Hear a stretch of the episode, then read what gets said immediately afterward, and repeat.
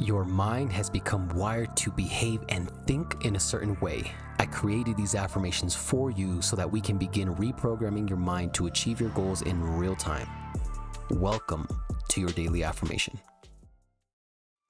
Be the person you want to meet. How many people right now? How many people would you love to be? I want you to take the top five people and put them on each finger on your hand. Now, why do you want to meet these people? What about them makes you want to meet them? And I'll tell you right now, it's their characteristics, who they are as a person, obviously. But let me tell you something. One of the people I really love to meet is Michael Jordan. Not just because, you know, he's he's like the all-time best player in basketball. Not just because he's a great basketball player, but because of the person that he is.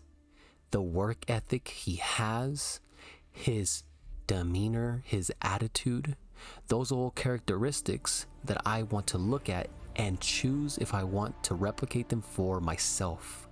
Because remember, all these people you want to become, you are not the second version of them. There is only one version of you. There is only one version of you. That's the only one we get on this planet.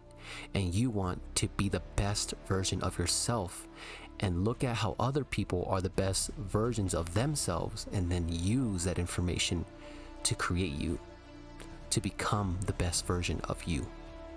If you want to be, if you want to be somebody you want to meet, it starts with growth. And I want you to grow today. I want you to grow today. Be the person you want to meet.